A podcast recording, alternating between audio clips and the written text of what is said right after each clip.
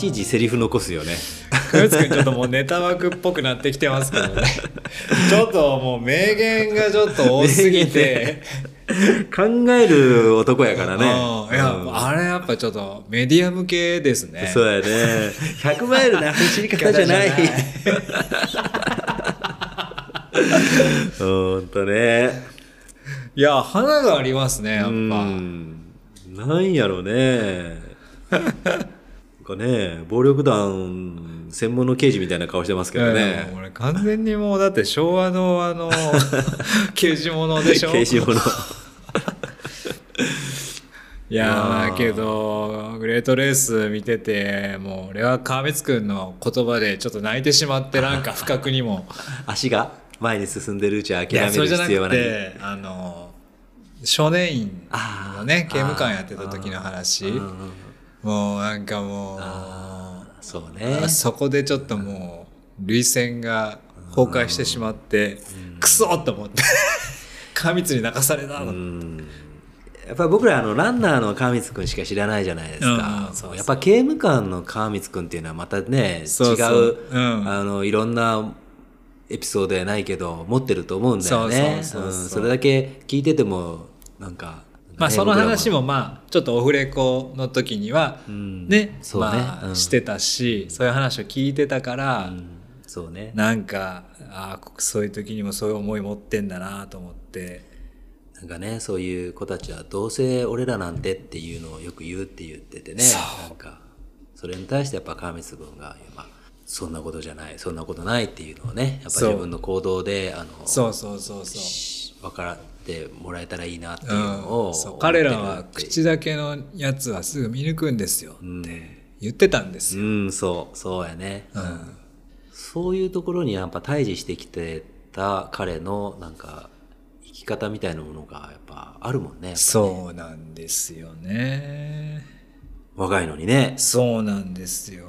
またこれもね、おっさんみたいな顔してるけどまだ若いんだよね案外ね。若いっすよ。32の顔じゃないからねあれ32の顔じゃないって言って あの言い方して ししてもらいたいね。こんなの32の顔じゃない。難しい、まあ赤光くんもけどねちょっと我々ちょっと大プッシュですね、まだまだ将なかなかあのキャラが立ったランナーじゃないですか？です。今キャラが立ってるんじゃないですか？で次のエピソード57が「ランニングもポッドキャストも立ち止まらず走り続けよう」セブントレイズラジオ連？あこれ。1周年。1周年か。あそうか。1周年振り返りか。まああれ？1周年になりましたよっていうことですね。でエピソード58がプロキックボクサーの経歴を持つトレーナーの屋久島在住の上田太郎さんです、はいはい。これあの僕と別府さんが、えー収録したんです。準レギュラーのウェブさんが、はい、準レギュラーの別府さんにご紹介いただいて、えー屋久島在住の、えーキックボクサー。うん元。元。えー上田さん太郎くんって言ってましたけど太郎くんもめちゃめちゃ早かったですよ。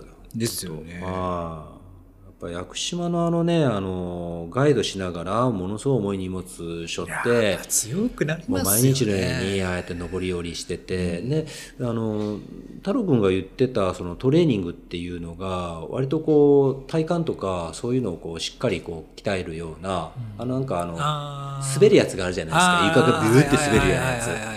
あれでなんかやってるみたいであああいうのいいみたいですね。いやそれいいでしょう、ね、あれ結構きついっすよ。あれきついですよ、なんか体の使い方が上手になってくる、って言ってました。で屋久島いいな。屋久島ね。屋久島また行きたいね。また行きたいですね。うん、次のエピソード59 師匠と 師匠と愉快な仲間たちオス花岡山道場。これ僕はあの花岡山道場さんに潜入して。はい。行ってきました。潜入取材やっぱねあの熊本のコミュニティって言えば花岡山道場ですから。ですね、うん。うん。いやまあなんかね、熊本 のコミュニティ、月坂ハサさんたちがやっている、えートレランボーイズがやっている、えータタチャレンジもそうなんですけど、なんかね、やっぱこう、ランニングコミュニティあったかいですよ。めちゃめちゃ仲がいい、みんな、うん。そうですよね。コミュニティ同士も仲がいいんですよ、うん。とっても。でこれをきっかけにあのすごく僕もなんか僕この時行ってなかったんですけど、この配信をきっかけに僕もなんかすごくあの仲良くあ本当ですか？してくれるようになって、もうすごい嬉しいです。ね、熊本に転勤になったランナーさんっていうのは僕は転勤先としては恵まれてると思いますよ。ランナーはね、うん、もうもうどこでも歓迎してくれるっていうか仲間に入れてもらえてなんかもう常にねいろんなイベントがあったりとかして、飲み会もあったりとかしてすごく楽しいあのコミュニティがもう結構いっぱいたくさんあるんですよ。そうですよね。熊本市内だけじゃなくてね八代もそうですしね、うん。でまた大会も多いじゃないですか。やっぱ熊本って言えば九州で一番フィールド的にはね山もねあってね魅力的なあのトレイルもたくさんあるから、熊本いいと思いますよ、うん、転勤先ランナーにとって。まあ、花岡山道場さんはまあその後からもあのちょいちょいあの仲良くさせていただいてるんですけどまたちょっとお話も聞きたいなというか、まあ、あの師匠があの釣りをやってるんで、えー、釣ったなんか食べさせてもらいたいな。なのであの来年ねあの僕あのは一本のマラソンは熊本あの熊本えー熊本城城マラソンなんですよ。ですね。和也と行くんですけど、うん。まあ、和也も仲良くしてもらってるんですけど、うん。まあだからあの終わった後の飲み会とか熊本コミュニティの方たちと飲むために行くと行きます。で、えー次の60。これ初加藤さん？友野さんと加藤先生の切りエビと体をいたわりながら長く走ろう的なっていうなんかか回ですね。えこれ加藤さん初し初出場。これ加藤さん初出場じゃないですか？加藤さんもまあまあねセブントレーズのあのラジオ連ではキャラが立ってきましたけど、マイラーみたいな加藤と。これ初めてか。まだマイラーみたいな加藤が授かってない時ですね4月これは。31日切りエビに出た？あと？切りエビ切りエビですね。加藤さんも切りエビ出てたんだ。ショートに出ました。あそっか。まあショートの加藤さんのショートのね一周より僕のロングの最初の一周の方が早かった。んでちょっと悔しがってましたけど。この頃まだ加藤さん怪我してないんだ。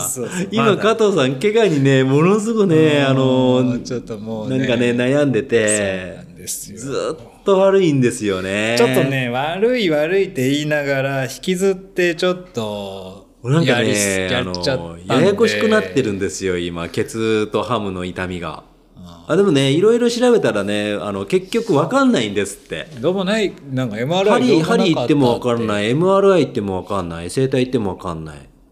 結局別に何も出てきてない。だからもうわかんないんですよ。でオムロの治療器まで買ってやっててそれでも治らない。まあけど俺も痛いっすけどね、どのあでもなんかか昨日中元君が言ってたのは昨日飲み会で言ってたのは、あの腹筋がないんじゃないかって中元君言ってた。腹圧が弱い。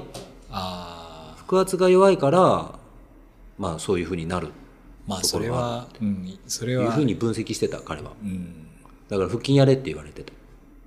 そうね。ちょっと全体的に筋力がもしかしたら足りないかもわからないですね、俺も今腹筋してないんですけど腹筋やってた時っていうのはやっぱ腰痛がちょっとなかったような気がしますね。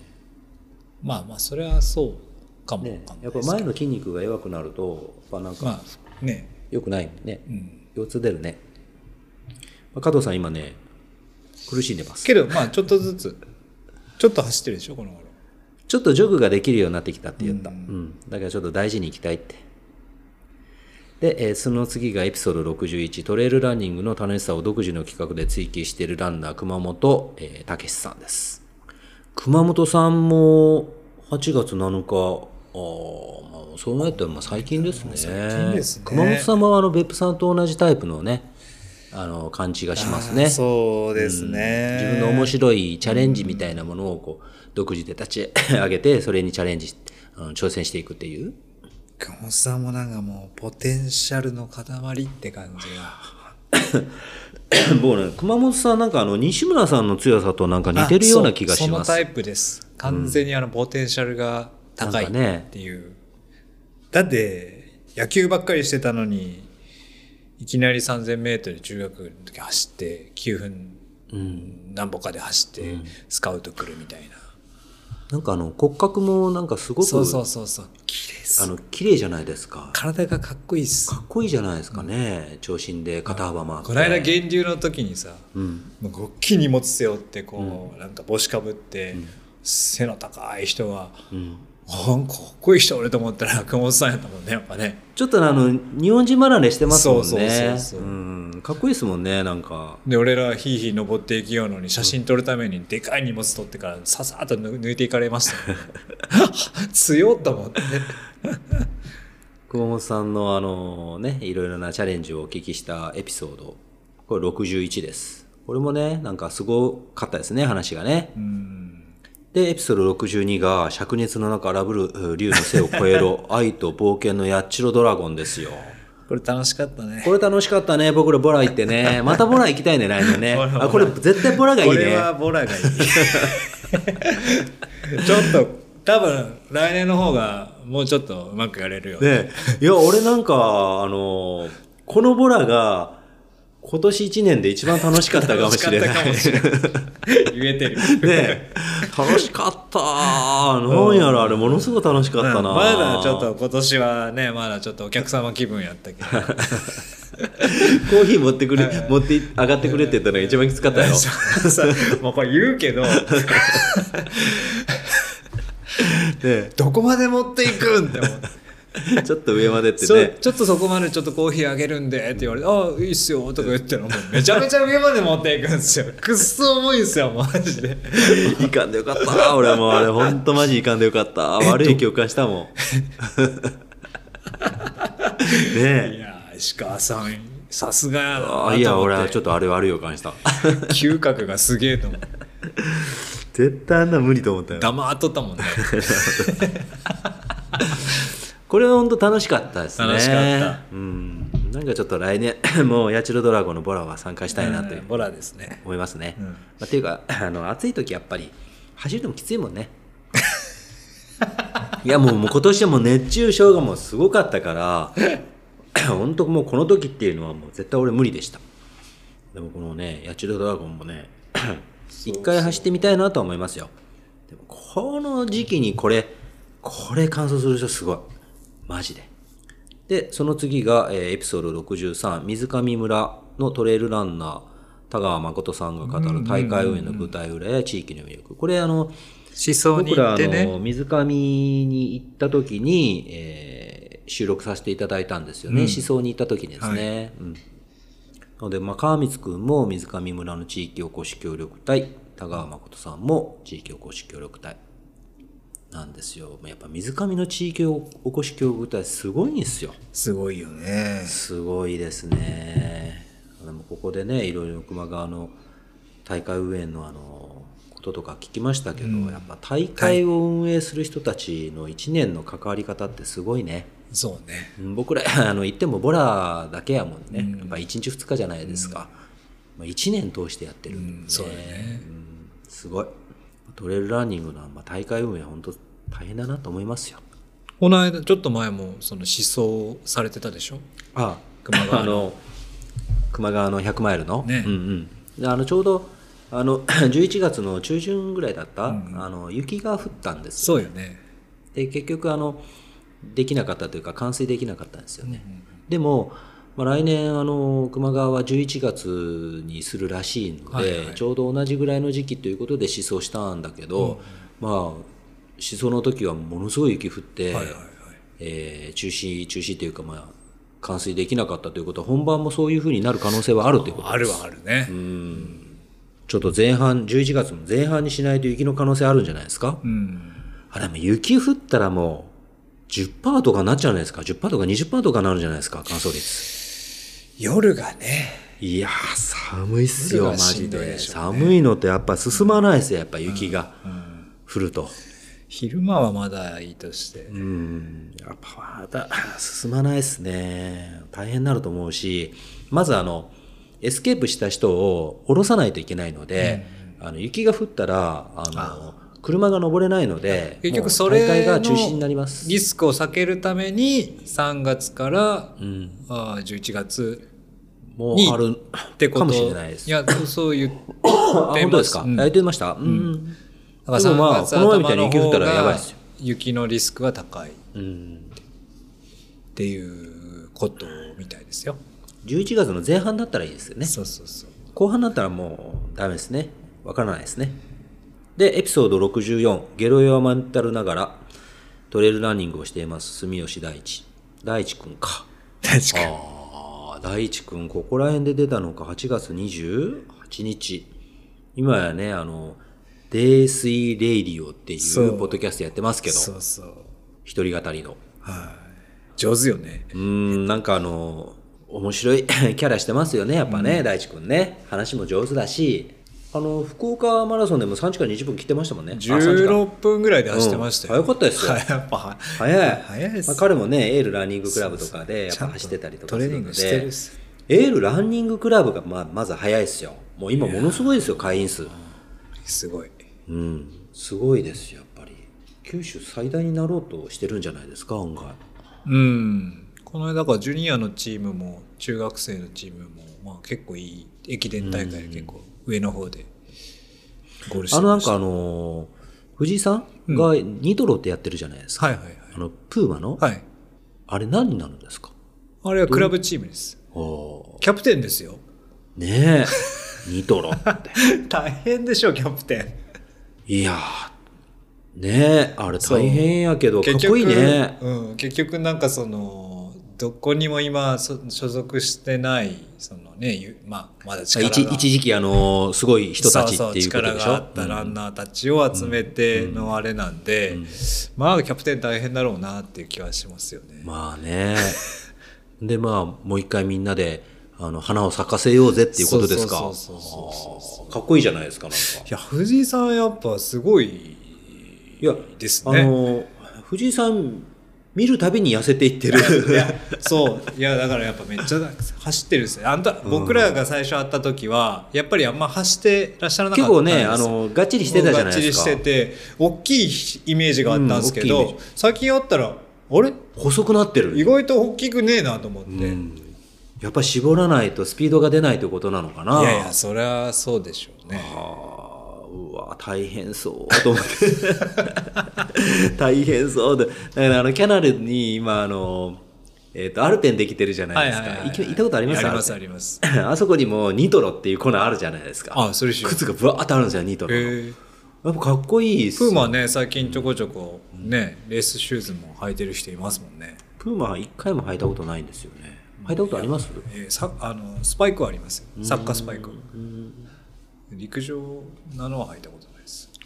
トムさん結構履いたことあるからなんかいろあいろいろ履い履いてるから履いたことあるのかな。プーマのランニングシューズはないですね、まだ。まあね大地君ですよ。藤井さんじゃなくて大地君 大地君大地君 大地君が出たのと、えー次の65は石川と友野のあ違う石川と友野中元の何でもない話。これもまあまあいいですよ。でえエピソード66西村弘和さん九州へようこそ。九州のガヤが総力を挙げていろいろ聞きましたです。いやこれは。これあの水上マウンテンパーティーにあの西村さんがゲストでお越しえーいただいたので、えーその時にあの収録させていただいたんですよね、うん。王子ロッジで収録したんですけど、はい。これ楽しかったね。これは楽しかったね。西村さんが目の前にいるんですよ。あまあちょっとだから、テンション上がった。うんやっぱちょっとちょっと緊張最初してたんですしてけどたね。西村さんも優しかったな。うん。これはなんかあの聞いてたあの人たちはみんなちょっと衝撃を受けたね。衝撃受けました。キロキロ4で30キロ走がベースっていう。ちょっと何言ってるんですかっていうね。練習の大体キロ4で30キロ走ですねええ？みたいなね。それしかやってないですよ。その後でも唐崎さんからなんかツイッターで怒られたんだね。そうそうそう。ジョグの意味分かってないって。ジョグしてって言ったんですけどね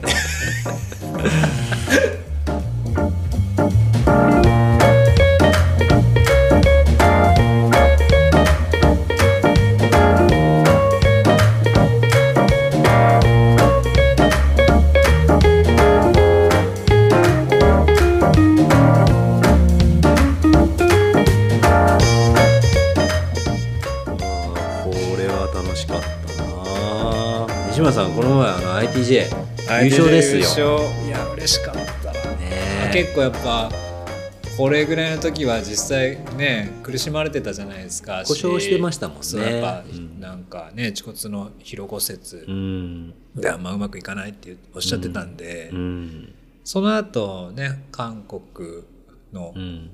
100キロうん。のレースで、まあまあ結構いい走りをされててあいい感じだなと思ってたらね新越は DNF そうそう新越もけど最初もうほんと爆走されてましたからね、まあそれも途中でやめられて、まあ、結構悔しい思いがうん。あっただろうと予測するんですけどね、うん。ITJ 本当優勝素晴らしいですね。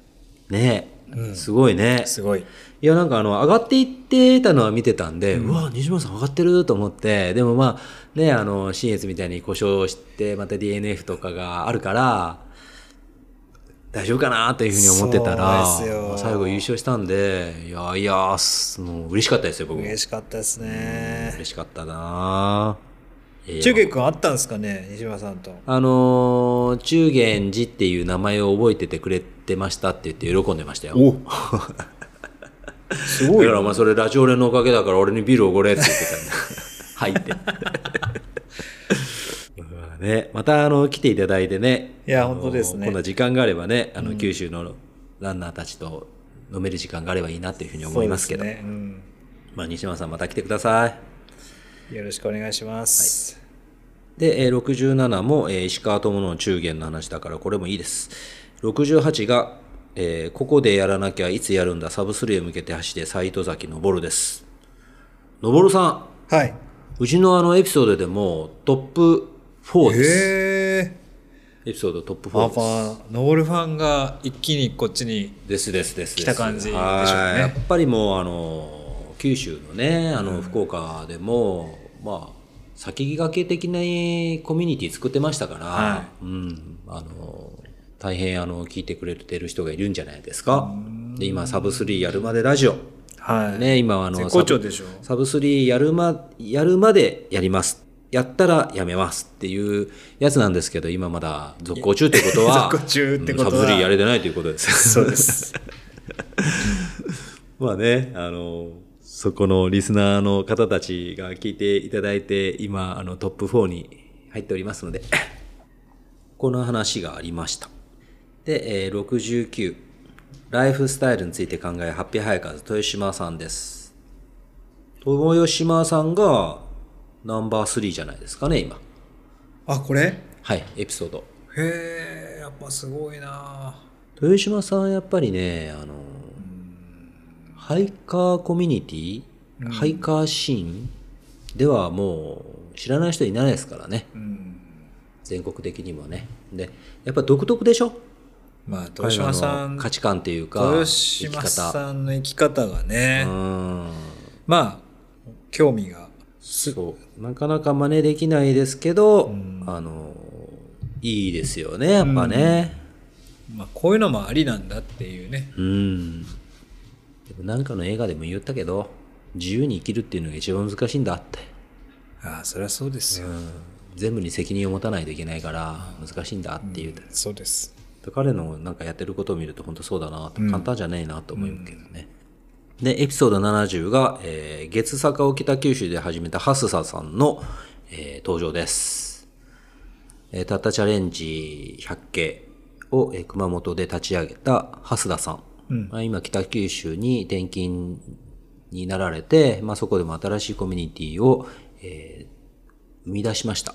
まあ、それが北九州月坂なんですけど、もう今もう何回ぐらいになってるのかな、まあ、ずっと本当やり続けているので、どんどんどんどん、あの人が集まっていて、もう写真ぎっしりですよ、写真。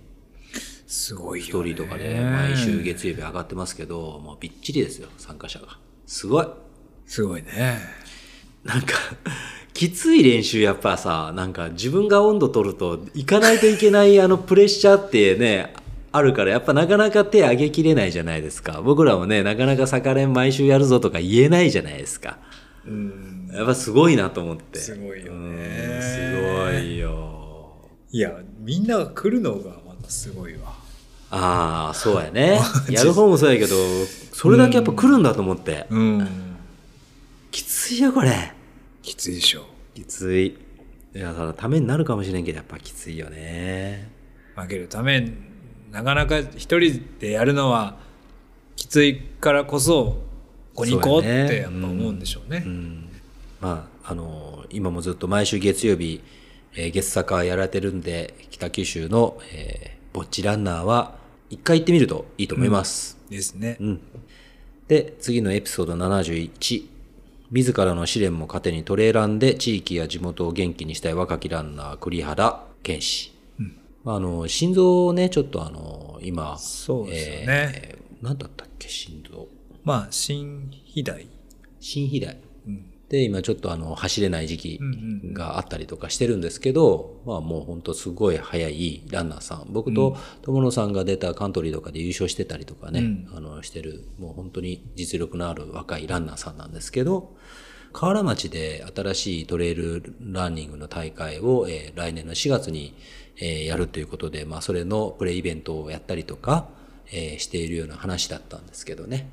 まあこうやってあの地域に、あの目指したようなイベントを立ち上げているランナーさんとかいうのも割といろいろいるので、まあ、そういう人たちもねこれからちょっと紹介していただけあのいきたいなというふうに思っております。で、えーエピソード72、角打ちでしこたま飲んだモッチーが 次の目標を語るっていうやつなんですけど、はい安心してください、聞き取れますっていうやつなんですけど、結構やっぱりあのギリギリです、これ。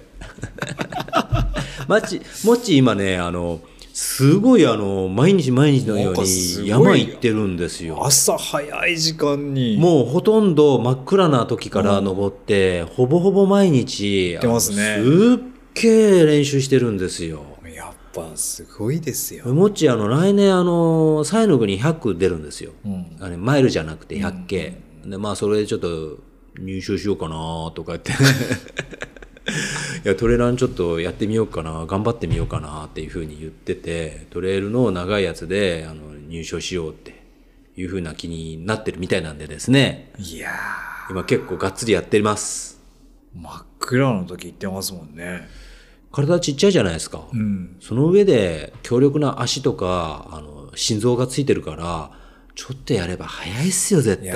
ちょっと本気出したら結構やばいと思いますよ。本気出したら早いと思うな。俺もちょっと来年のモッチー期待してます。ですね。うん。また呼びましょうね、そしたら、また呼びましょう。またモッチー来てね。あの今度あの忘年会一緒ですから。エピソード73ランナーと地元の相互理解の橋渡し安倍博樹さんが語るボルケーノ安倍さんで、す安倍さんですアストミルク。あ、これは僕と加藤さんと、えー、中元君が行ったのか。うん。あの、安倍牧場さんにお邪魔して、安倍さんにお話を聞いてきました。うん。あの、草原維持のことだったりとか、まあ、そこのあのね、あの、フィールドを舞台として、うんえートレイルランニングの大会、阿蘇ボルケノトレイルっていうのが今あるんですけど、まあ、それを開催するにあたって、やっぱ地元の理解を得ないと、皆さんの土地、私有地の中を走らせていただくので、一人でも、あの、嫌だと、ダメだというふうになると、やっぱそこは走れないっていうことになるので、それもやっぱりもうくまなくくまなく一件一件ね、お話を通してくれてるんですよね。やっぱこのあの森本さんもそうなんですけど、うんまあ、そういうのの努力のあの積み重ねで、まあ、じゃあいいよっていうことで、今も阿蘇の大会があのできるようになっているんで、これ結構すごいやっぱ話聞いたらね、大変ですよ。この話はやっぱすごい良かったですね。大変だし、まあ、もちろんそれで、あの、理解を得るためには、やっぱ長く続けられる関係じゃないといけない。そのた、それってどういうことなんだっていうことを考えると、やっぱそこに、あの、ちゃんと宿泊とか、えーやって、まあ、そこの人たちと関わりを持って、そこの人たちが自主的に応援できるような、そういう枠組みはやっぱ作らないといけない。まあそれは宿泊費を落とすとかじゃなくて、まあ宿泊することでそこの地元の人と、えー仲良くなって、じゃあ私、あの、あんたが出るんやったら応援に行っちゃるわって言って、地元の人が応援できるような形作り、まあ仕組み作りっていうのもやっぱり大事なので、なのでまあ宿泊をしてほしいっていうような思いとかがあったんですよね。まあ、それの話を聞くまでは、割とあの、この大会、宿泊必須っていうことに、あの、疑問符つけてる人っていうのは結構いたんですよ。もう自分はあの車中泊でいいのにとか、はいはいはいキャンプ場でいいのに僕く俺とか熊本だからわざわざ泊まらなくていいのにとかいうような人とかたくさんいるんですけど、はいはいそれはまだなんでその宿泊必須にしてるのかっていうことを説明いただいたんですよ。まあ、そうやって聞くとこれやっぱ聞かないと分かんないなっていう。本当これはねいい話で、まあ、結局まあその例えば宿泊してお金を払ってって言ったらまあそれはお金も大事かもしれないけど、うん。結局そこで、関係性。まあフェイ face to face で、まあ人と人の、うんとの関係を作っていくことが、うん。まあその先につながっていくっていう。そうなんですよね。俺それ聞いて、話ああ、すいません、自分の考えちょっとちっちゃかったです。っていう気になりましたよ。うん自分もそう思ったし、これはねなんかまあもちろんボルケーノに出たいな出ようかなって思う人にはぜひ聞聞いてもらいてほいたいなとしいエいうふうにピソ思いますね。ードだしもしそうじゃない方でも聞いてほしいなって思う。そうなんです。あの、これやっぱりあのトレイルランニングっていうのはそういう山間部とかのエリアで行われるわけであって、まあ、私有地も含めて、まあ、もう本当に少数の村とかそういうところのあの協力を持ってやるうアクティビティじゃないですか。だからまあそこの人たちとあの仲良くというか、まあ、続けられるような仕組み作りっていうのはすごく大事だなというふうに思って、まあ、それがまあ阿蘇の、まあ、これを聞いて、ね、あの参考になることっていうのは多いんじゃないかなというふうに思うんで、うんこれは僕もすごくいい話だないというふうに思いました。かったですよ。であの草原を維持するために、えートレイルランナーのそういう屈強な肉体を持って一緒に関わってくださいっていうのも、あのもうそれも本当にいいなと思うので、これは僕は来年やろうかなというふうには思っています。うんというようなエピソードが、えーありました。73です。あともう少しですよ。エピソード74が史上6人目、派切ね2度目の優勝を飾った川崎優也さん。川崎さんです。佐々木さん3度目の登場です。ありがとうございます本当。派切ね優勝ですよ。これも結構ね、あの、あの、感動しましたよ。いやいやもう強いですね。強いですね。この話はね、あの、聞いてもらいたいな。うん。派切ねっていうのがやっぱりね、あの、まあ、全国のあの、そういうトレイルランナーさんが、まあ、ガチで行っている大会。もう、とにかくもうこれ優勝するのは他の優勝するのとちょっとわけが違うんだというところでの2度目の優勝というところなので、あの、まあ、どのレースでもあの優勝は価値がありますけど、ちょっとやっぱまたちょっと違った価値があるとんいうところなんですけど、これもちょっと皆さんお聞きいただければと。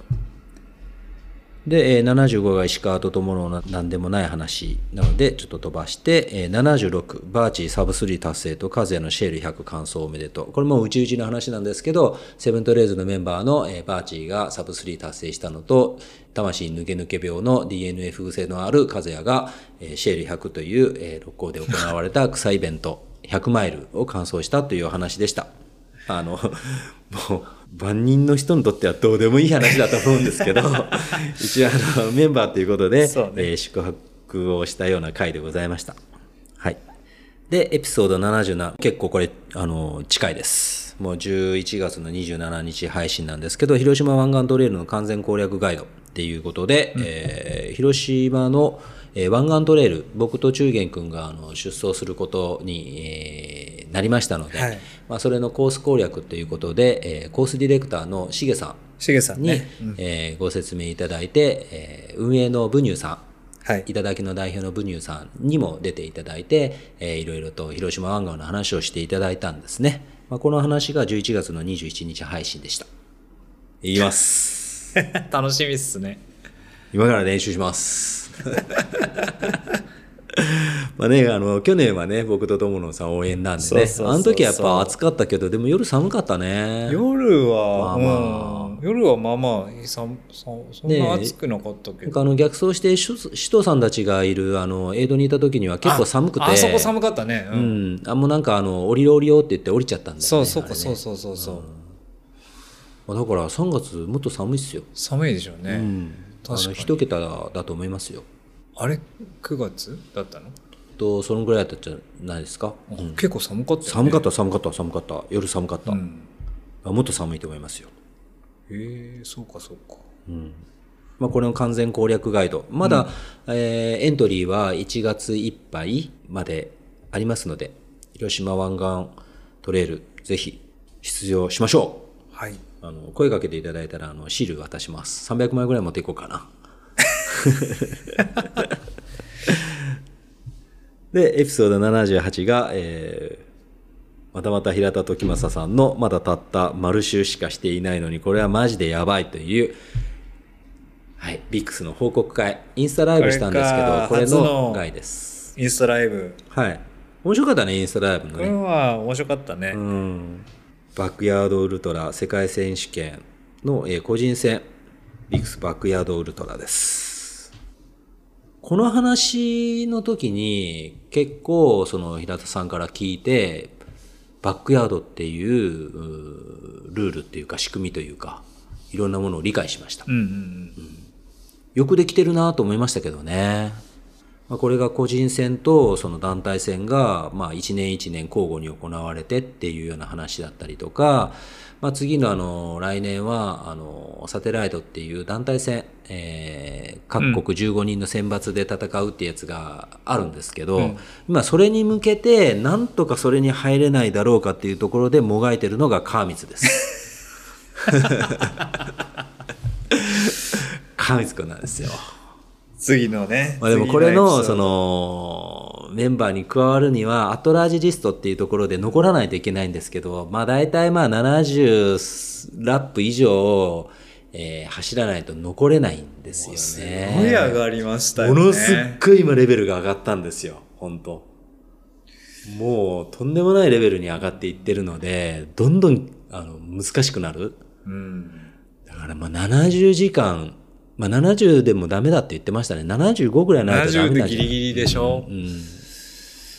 3日は行かないとダメってことですからね3日ですよ。しんどいなうん。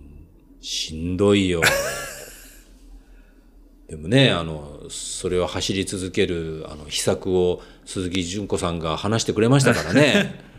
1時間に5分ずつ24時間寝れば2時間寝れるんだから大丈夫ってね。ね片目ずつ寝ろとかね、うん。だからいけるんじゃないですか？片目ずつ寝ればいいだけの話ですから。まあその話をあのしていただいたのがエピソード78ですね。はい。で、79が、それに被せるかのように、バックヤード島根にチャレンジした川光くんが、帰りにうちの事務所に寄ってくれたので、収録しました。で、平田さん、僕はどうしたら走り続けられるんでしょうか？バックヤードを走ったばかりの川光武則というところで、まあ、彼が、バックヤードを走った、うん感想というか、そういうのを平田時政さんも交えて、うん。えー話した回がエピソード79です。これも面白かったね。いや面白かったですよ。うん、もう川光君はもうなんだろう。もうそのまんまですからね。そのまんまやね。あれそのまんまですからうねん。何にも作ってないですからうねん。なんかあの、なんか、キャラ立つね。立つねあれは面白いなぁ 前のめりやもんあはーって。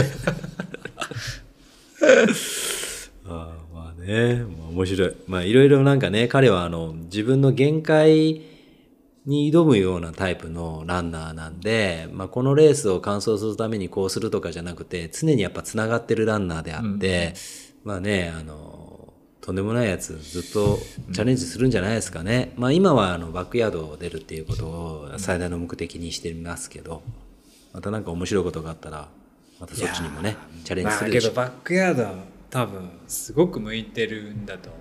とにかく。あの限界がね、やっぱ自分で決めるっていうか自分の限界だからね。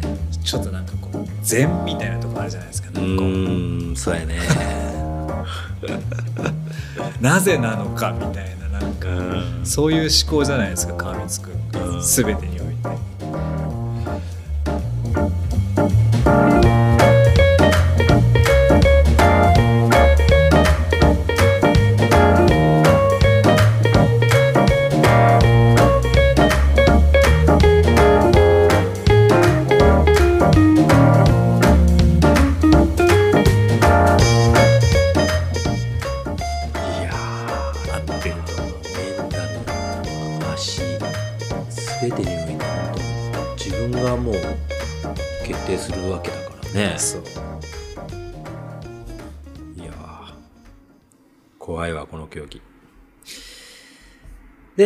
この1個前がエピソード80競技にこだわっているわけじゃなくてただ純粋に山が好きなんです。若きランナー瀬田幸輝くんで、えーまあ、瀬田くんがいよいよ登場。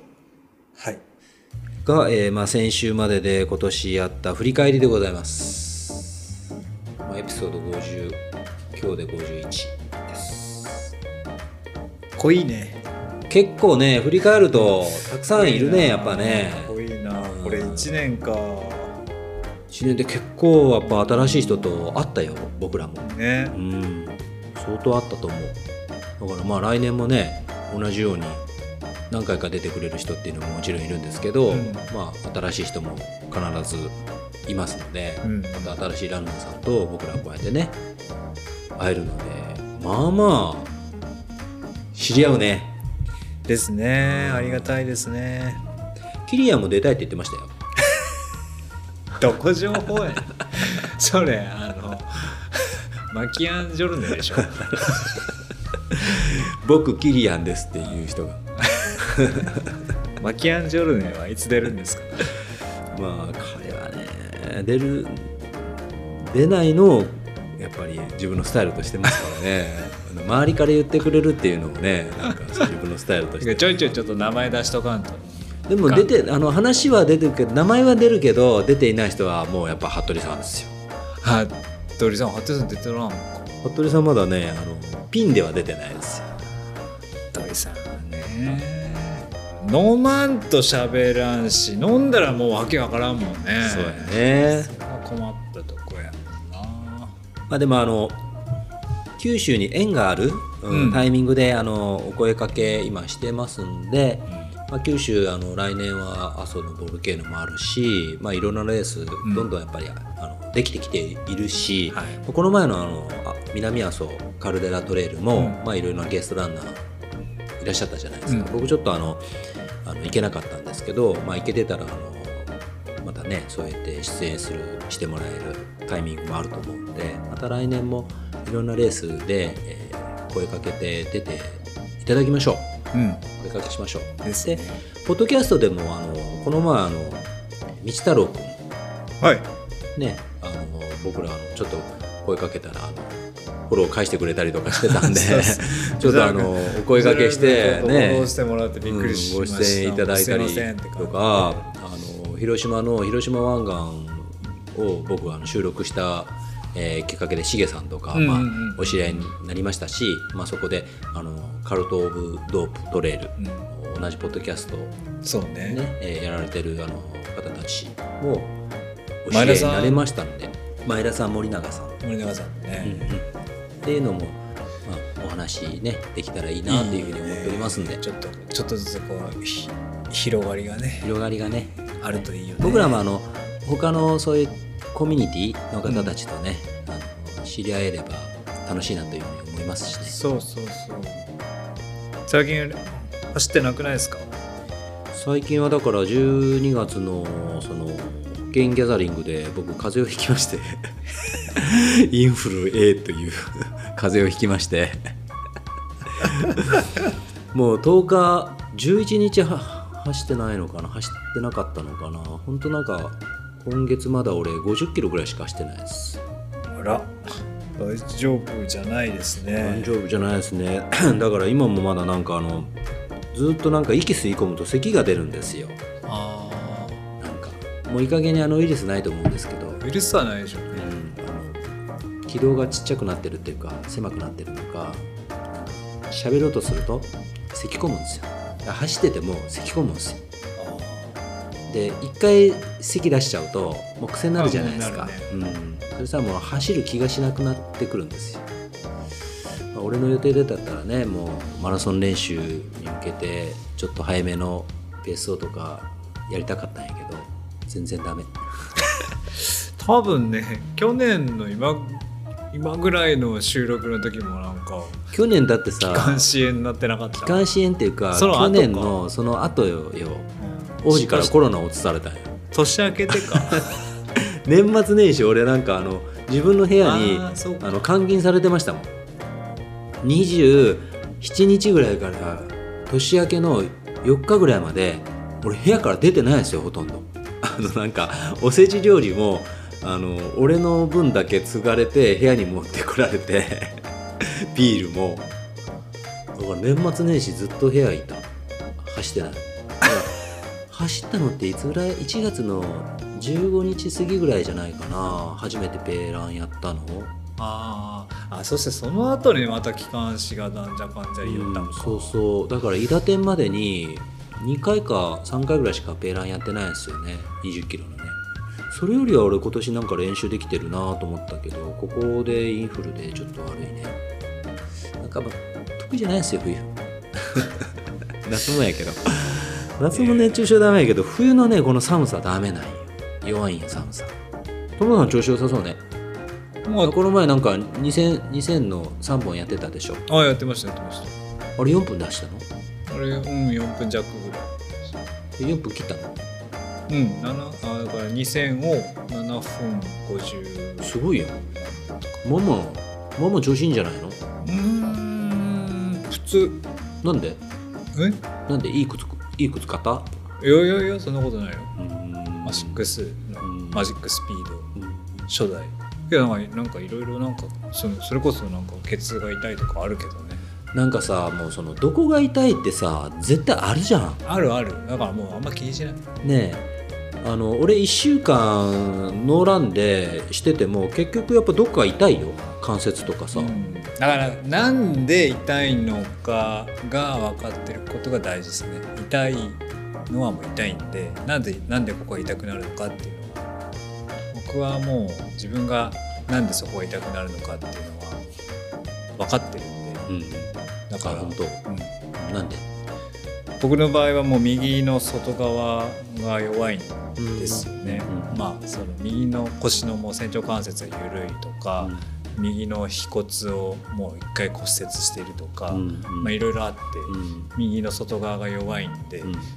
どうしてもこうなんか痛みが出るんですよ、ただそれはなんか筋肉が例えば収縮しすぎて痛いのか筋肉が伸びて痛いのかがどっちかが分かっとかないと僕の場合右はもうやっぱりその筋肉が伸びて痛い方だからうん弱くて、うんうんストレッチとかしてる？だから逆にその例えば伸びて痛いところをさらにストレッチしたらさらに伸ばしちゃうんであダメなんですよ。うん例えばその場合だったら逆側バランス取って逆側を伸ばさないといけないんですよ。うん伸びて痛いか縮んで痛いかって分からんよそれ。それはだから見てもらわないとやっぱり分かんないです。ちゃんとだから自分の体の癖はやっぱあるんで、うんまあよっぽど、のね人じゃないと綺麗にねバランス。バランスがいいとかねなかなかないよね。まあどうしても癖があるんで、うん。まあ、そういうの分かってるとああここはこう痛くなってくる。これこれぐらいやるとこの辺が痛くなってくるよねっていうのが分かるでくるんでまあこれぐらいだったら大丈夫とかうん。っていうのがその痛みがもう分かってくるっていうのはあるね。ねちょっとね頑張りたいんやけどなんかいまいちリズムに乗れない。鹿さんケアせんもんね。俺ストレッチとかあんま好きじゃないんですよ。フェチとかあんまこう見てもらったりしないもんね。全くどこにも行かないです。整骨にも行かないしマッサージももうほんと行かないしそうね。マッサージガンすらしないです。持っとるのにね。持っとるの、うん。なんかさああいうのさ言ってね確かにあの良くなった気がするんですよその時、うんうんうんでも結局すぐ元戻るんですよ。でもあいやそれ生きそうですよ。生き続けてたら、ん。結構なお金になるじゃないですか、まあそうそう。だからそのまあそこで直すよりは、まあ、もちろんそういう方向性に持っていくんだけど、うん。自分の体を知っとくっていう状態を知っとくってもう結構知ってます。あマジっすか？じゃあ対策するしかないですよ。もうその側腕とかうん。背骨がどういうふうに曲がってて、はいどうねじれてるのかっていうのがもう絶対そういうふうに言われるし、まあ、その時良くなっても結局そういうふうになってるわけでしょ。でも直しようがないよねこれってね。あまあそういうとこは難しいかもねで背骨がこうやって側腕してこうねじれてますよって言ってもさそういうのは直しようがない。うん。あ僕とかもう足首がもう内反しちゃってるんで、うん。まあそういうのそのまま何もせずに走ったらもうどんどんどんどんそこがうん、あいつもテーピングしてるところ？そうそうそう。だから必ずもうそこはもうテーピングで補強してうん。走るとか、うん。やっぱやってます。よねでもその例えば山ひたすら練習してたりとかするじゃないですか、そしたらまあ他の痛みがそこの痛みを超越するんかもしれないんやけど気にならなくなったりとかするじゃないですか、そういうのもあるからなんかあまり考えないようにしてるっていうか。うんだから山の方がいいよね。山そうそう。あ山それはあるかもしれれない、この間僕も本当思ったんだけど、げ源流終わった後に、うまあ最後の方まあまあの強度で走ったんですよ。結構早かったよ。ゆるゆる行くとか言っても全然ゆるゆる行かんしさ。やなんだゆるゆる行くっちゅうてやんあんたって思ったけど。中元さんが急になんかスイッチ入ったのあの人。あーちょっと3人でゆるゆる行こうやとか言って言ったらね全くゆるゆる行かんやろ途中までるゆるやったんやけどね。そうそうその後やっぱなんかねトレイル走ったらやっぱバランスがすごい良くなるなって感じがする全身運動系やないの？やっぱりバランス取らなきゃいけないじゃないか、どうしてもロードよりは。だからうまく筋肉使うんだろうなと全身使うしさ。そうそうそう。あロードを走るとどうしてもやっぱ自分が使いやすい筋肉ばっかりを使って走るんで強いとこはより強くなって弱いとこはとことん弱くなるっていう感じがどんどんどんどんこう助長されていくんですよね。まあ、トレイルはなんかだから苦戦地を走るとそのいろんな筋肉を使わざるを得ないので、うん。やっぱちょっとバランスが良くなるなっていうのはすごい実感したからだってトレイル30キロ走るのとロード30キロ走るの全然痛むところ違うもん。そうそうそうそうなんか僕最近ようやくその左の大腿骨折ったじゃないですか,、なんかそれからまあ治って走り出して、もうどんだけ走ってもその左足が筋肉痛になるってことが実はなくてほとんど。えー、なんで？いや使ってないんですよ。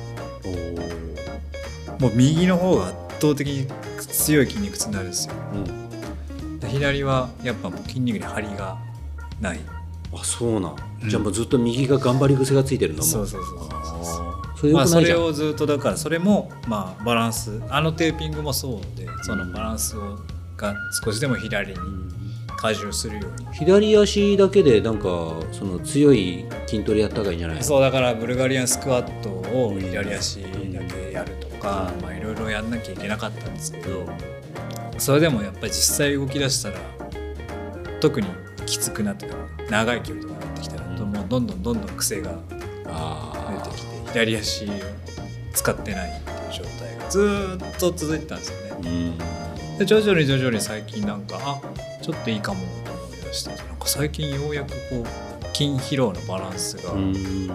あなんか左足すごい張りが出てきたっていうやっとですよ。3年半。俺が不思議なのは友野さん1年ぐらい走れんやったやん。1年？あれ。1年ぐらい走んかったね、1年ぐらい走れんやったやん。うん。なのになんで俺抜かれるかなと俺 それが不思議。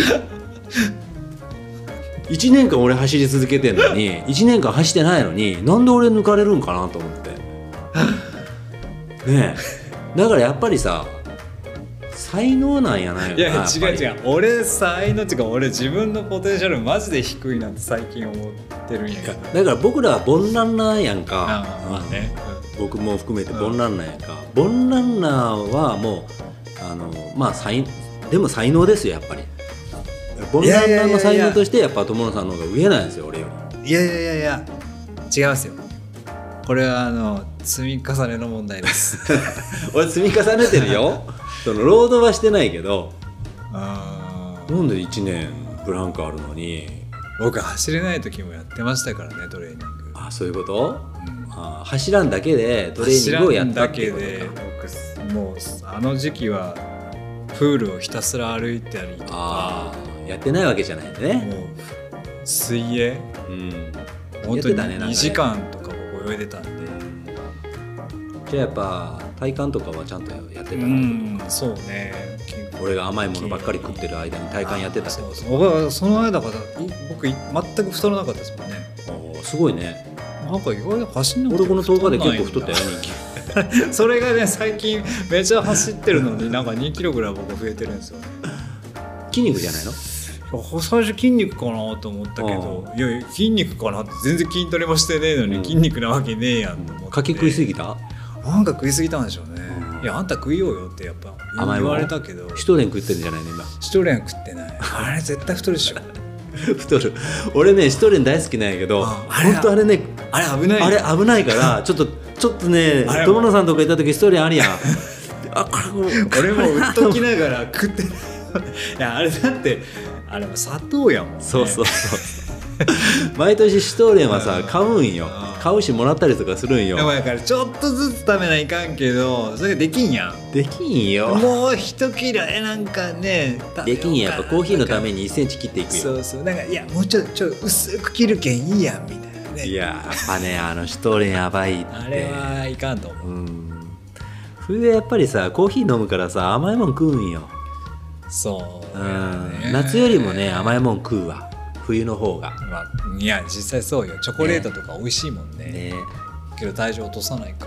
2キロぐらい落とさないかんね。そうやね。